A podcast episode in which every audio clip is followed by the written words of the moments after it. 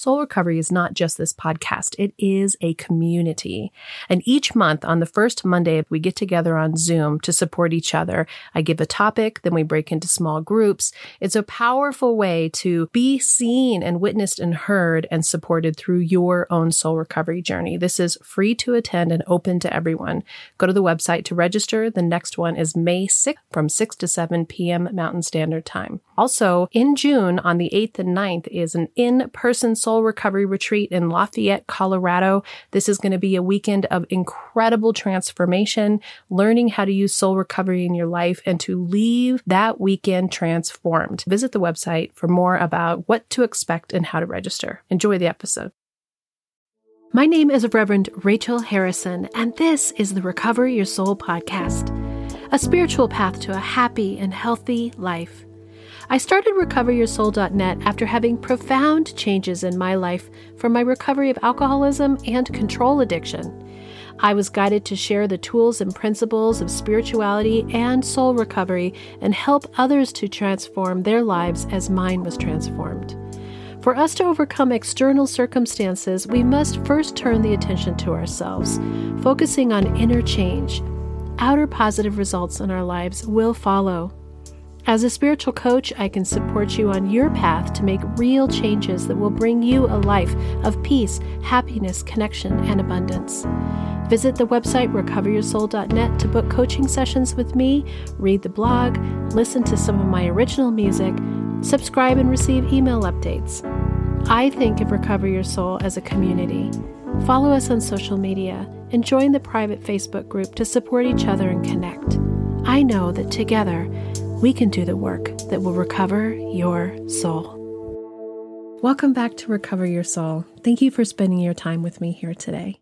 I've been thinking a lot about the changes that have happened in my life from when I felt overwhelmed and stressed out and just filled with anxiety and just literally like I didn't want to live anymore to today where I wake up in the morning filled with enthusiasm and joy and connection and excitement for what's going to happen in my life.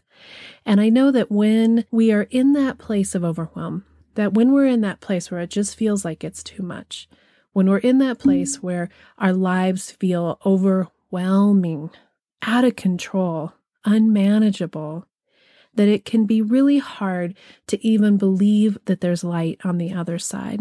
And part of what is amazing is our lives are what we think and feel and believe they are. And that is something that takes a while to really grasp and understand. When we begin to think that way, when we begin to shift our thinking that life isn't happening to us, that we are part of what is happening in our lives, that what we think and feel and believe actually has an outcome, we can use that to our advantage. We can stop letting life run us over. We can stop feeling like we're powerless. Letting go of control doesn't mean that we don't have some level of strength, some level of power, but we are powerless over the circumstances and the people and the world around us. But we don't have to let that be what circumstances, those circumstances, be what affects us in a negative way. We can begin to be aware that we are co creators, that we have some power within ourselves, that we have control within ourselves to be in our own environment, our own internal environment, and to begin to make choices, conscientious choices about what we're going to think, how we're going to feel, how we're going to respond, what we're going to believe that's going to change it so that as life is coming to us, we are able to let it be part of that river that I talk about that we don't have to be taken over by circumstances that feel overwhelming, that we can begin to shift how we think and how we react and how we respond to the world around us. I think when I really started to recognize that my thoughts were powerful, that what I thought was what my life was going to be, That if I use the words like, I'm really struggling with my relationship with Rich right now, I'm going to be struggling. I'm actually creating an environment and a circumstance that is surrounded around struggle. And that if I'm not feeling well and I say, oh God, I really feel sick and I'm just so tired of being sick and I'm I never feel good, I'm setting myself up to feel sick and to never feel good. But if I say I'm working hard to improve my relationship with my husband, that can have the same tone behind it that there's something to work on, but I can decide whether I'm going to define it as a struggle or whether I'm going to define it as a positive, affirmative prayer, an affirmative action that I'm working to improve it. It's important to me that I improve my relationship with my husband. And in that, you can feel this change, this energy, this way of bringing to you a more positive result. And if I'm not feeling well, I can also spend my energy reflecting on what is working for me, that my body is strong, that my body is powerful and full of healing potential and energy and is working hard to heal what is happening in my life. I've always struggled with lower back pain. And I fell when I was in, I think it was junior high, and really did some damage to my lower back. And I've had lower back pain and some pretty substantial pain issues ever since then, which is part of the reasons why I'm not terribly athletic. But I also know that when I concentrate on it, that when I put my energy into it, that says, oh, I can't really do all that much or I can't walk all that far because of my lower back issues, all of a sudden I really start to have pain again. It starts to really bother me. But when I change that narrative because what I think and feel and believe is what I'm bringing to me in my life. So I change the narrative and I say, I am so grateful and I know that I'm working really hard to strengthen my core and to strengthen my body because I am healing. And it's amazing how at 51, I'm actually having substantially less pain since I've been doing soul recovery than I did in those previous years. And I think a huge piece of that, I know a huge piece of that is because I have worked really hard to change the narrative into my mind, to change my perspective to leaning in an affirmative way, to leaving in a positive way. One of the reasons I love positive psychology is it's the truth that if you focus on your attributes over your negatives, if you focus on what's working in your life versus what's not working in your life, if you focus on what you want on a positive level versus what you don't think you're ever going to get, miracles start to happen and things start to move and shift in different ways. But when you're in a place where it just feels really heavy and dark, it can be really difficult to even believe that that's possible. To even believe that that's possible, that you can make a shift.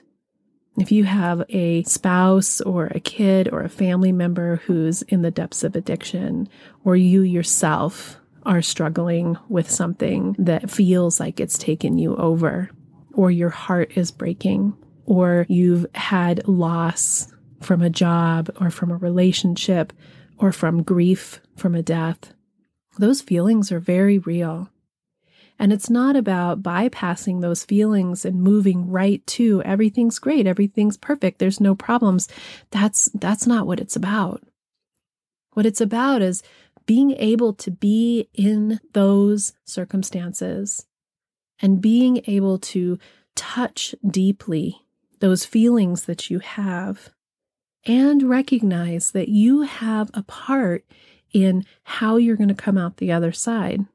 That just little tiny baby steps of working on having the next better feeling, the next higher level of vibration, the next belief up of how you can do better, feel better, be happier, be more connected, and also recognize the grief and suffering and pain without trying to not feel it will allow you to get to that other side. So when you're in a situation where you have somebody, let's use the example of having a, a spouse or a child who is really struggling. I know that for me, when I was working on Al Anon, I really wanted to be in control of that. I wanted to fix them. I wanted to do whatever it took for me to help make their life better. That I thought that I could control that, that this rehab for my son was going to be what was going to fix him. That I thought that this situation with my husband, that if he just heard these words or, or went to these meetings, that he was going to be well again.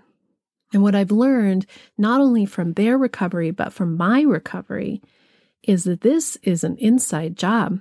Happiness is an inside job.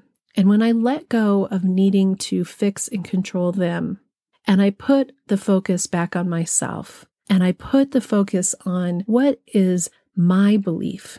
What do I think and feel and believe? And what I realized is that I really thought and felt and believed that everything was going to fall apart, that there was no hope, that it was never going to be better, that we were all going to struggle, we were all going to suffer, that my son would never be okay, my husband would never be okay, I would never be okay. Well, how in the world is it supposed to be better when I really look in the depths of my heart and that's what I believed? So when I did the switch, when I started doing soul recovery and 12 step to come out of my own head that I think I'm the one in charge and move the power over to a higher power and say, it is not me that needs to be doing this.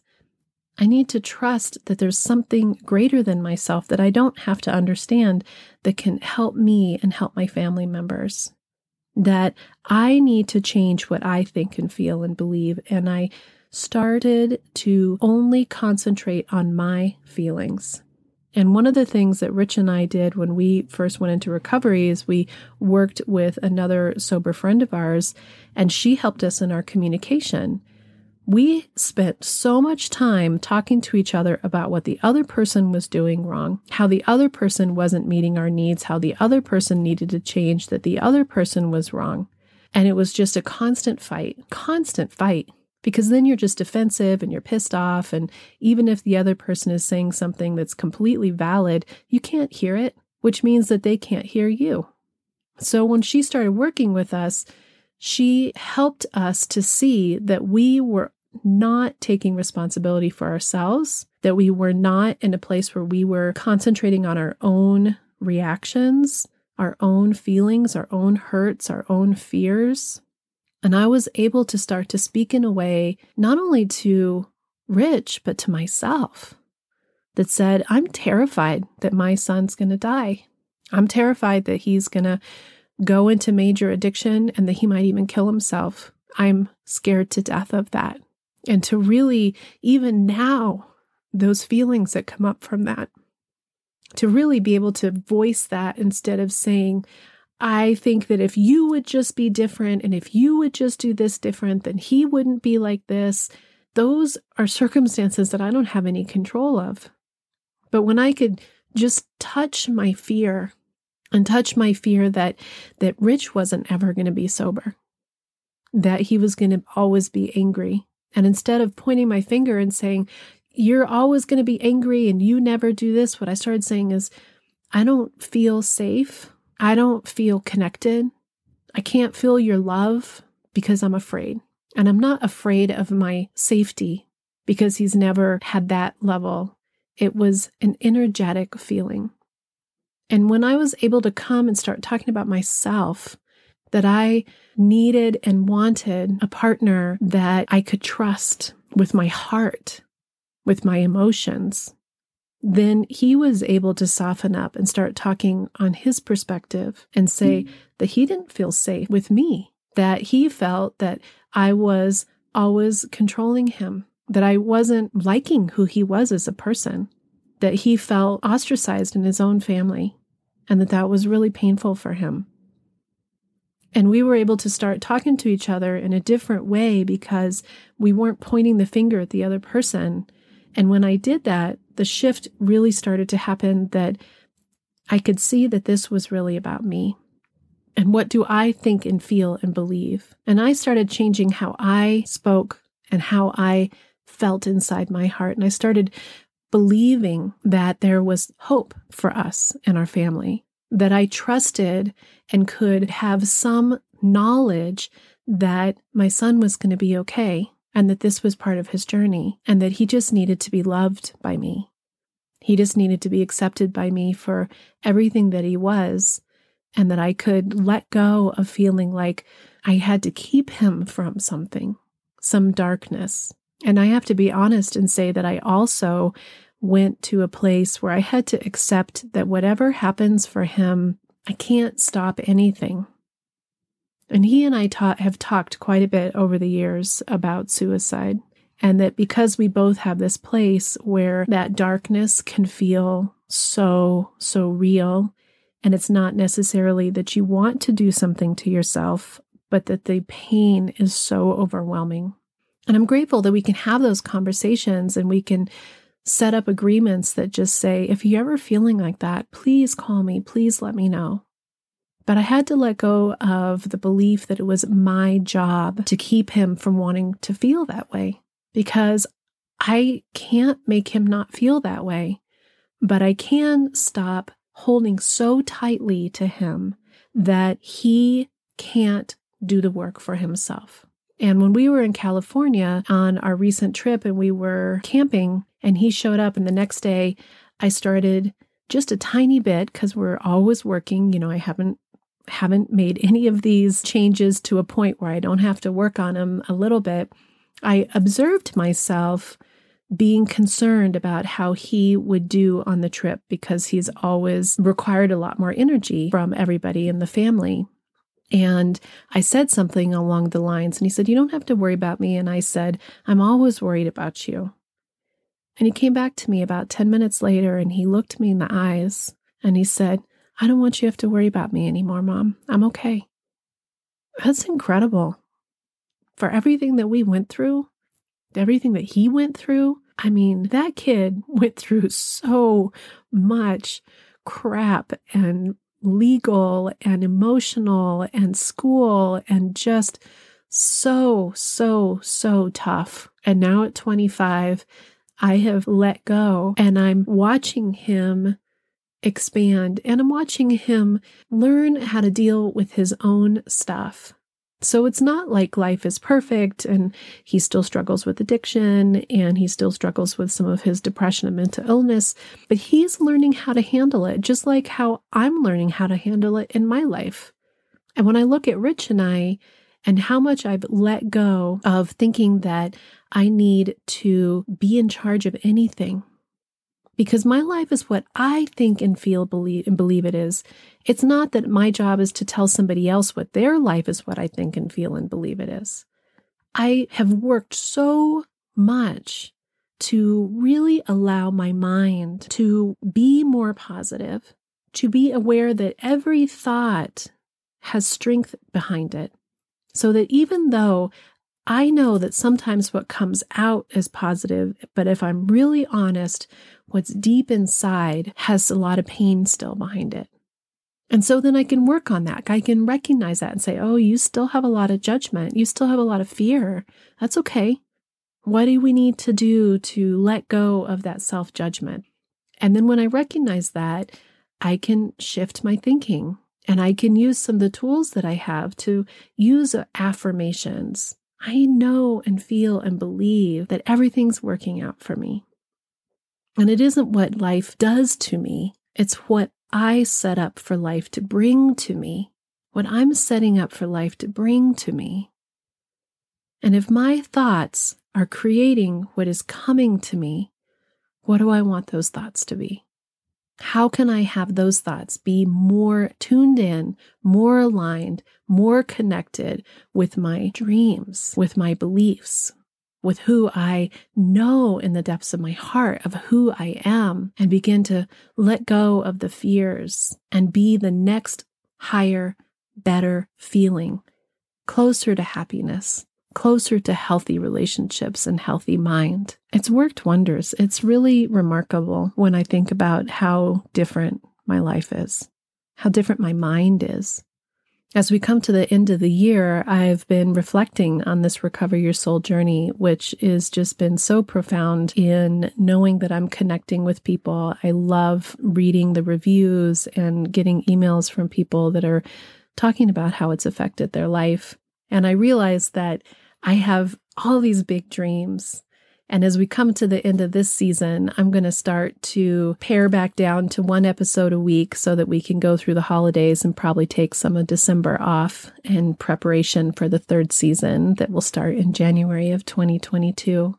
And I'm just so grateful for this time that we have together. And I'm so grateful for my own soul recovery. And I'm so grateful that you choose me to be some level of guide and inspiration in your soul recovery. So always look for those podcasts. I'm going to definitely keep the Friday drops and might start to back off of doing the Monday one as well, depending on how my weeks go. It's been pretty busy with the holidays coming up. And I say thank you so much for joining me today on this journey to recover your soul. Until next time, namaste. Thank you for listening. I hope this episode offered you some tools and guidance and inspiration on your journey to recover your soul. If you'd like some support and encouragement with your soul recovery, book a coaching session with me. When you are ready for change, it's amazing what can be done in just a few sessions with some support. There's never any long term commitment. This is your personal journey, and I'm just here to be a guide and assist you in connecting with your fullest and happiest self go to the website, recoveryoursoul.net, and there you can find out more about me, book your coaching or spiritual counseling session, subscribe to receive our email updates, listen to some of my music. I have some originals and I've had various bands over the years. You can also read the blog that includes stories and insights from the Recover Your Soul community. I want to thank you for supporting the production of this podcast. Every single donation makes such a big difference, and you can donate on the homepage of the website. Also, by following, subscribing, reviewing this podcast on your favorite platform, you're helping to spread the Recover Your Soul message. I hope that you'll follow me on Instagram, Facebook, and even join the private Facebook group and become part of our transformation community. Share who you are, share where you're from, share your story. Let's all connect. Until next time, namaste.